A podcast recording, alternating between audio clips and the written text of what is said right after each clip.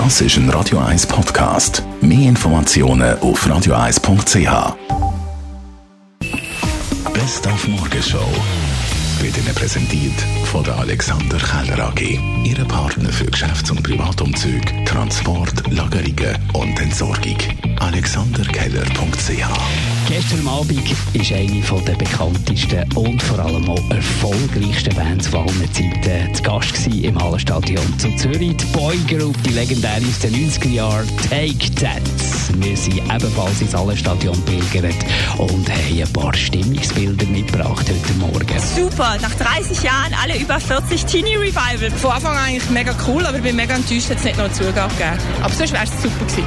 Die Leute sind sofort von den Stühlen aufgesprungen, alle haben mitgeklatscht, mitgesungen. War super. Es war cool gewesen, obwohl ich die eigentlich überhaupt nicht höre, aber ich finde es so cool.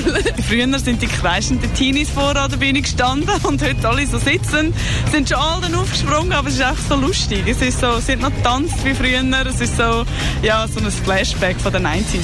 Ja, er hat am Ende das Shirt ausgezogen, hat sich gelohnt, bis zum Schluss zu warten.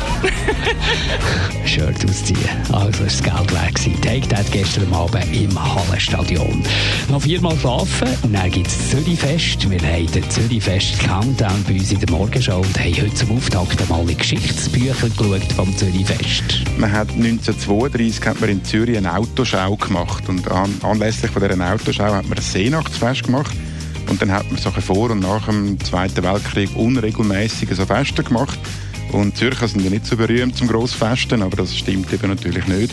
Und darum hat man dann im einundfünfzig gefunden, nein, man will eigentlich regelmäßige Seenachtsfeste haben. Man hat jetzt sechshundert Jahre Kanton Zürich gehabt und aufgrund von dem hat man angefangen und hat dann mehr oder weniger regelmäßig im Dreijahresrhythmus die Feste gehabt, die noch ganz lange Seenachtsfest geheissen haben. Die Morgenshow auf Radio eins. Jeden Tag von fünf bis zehn.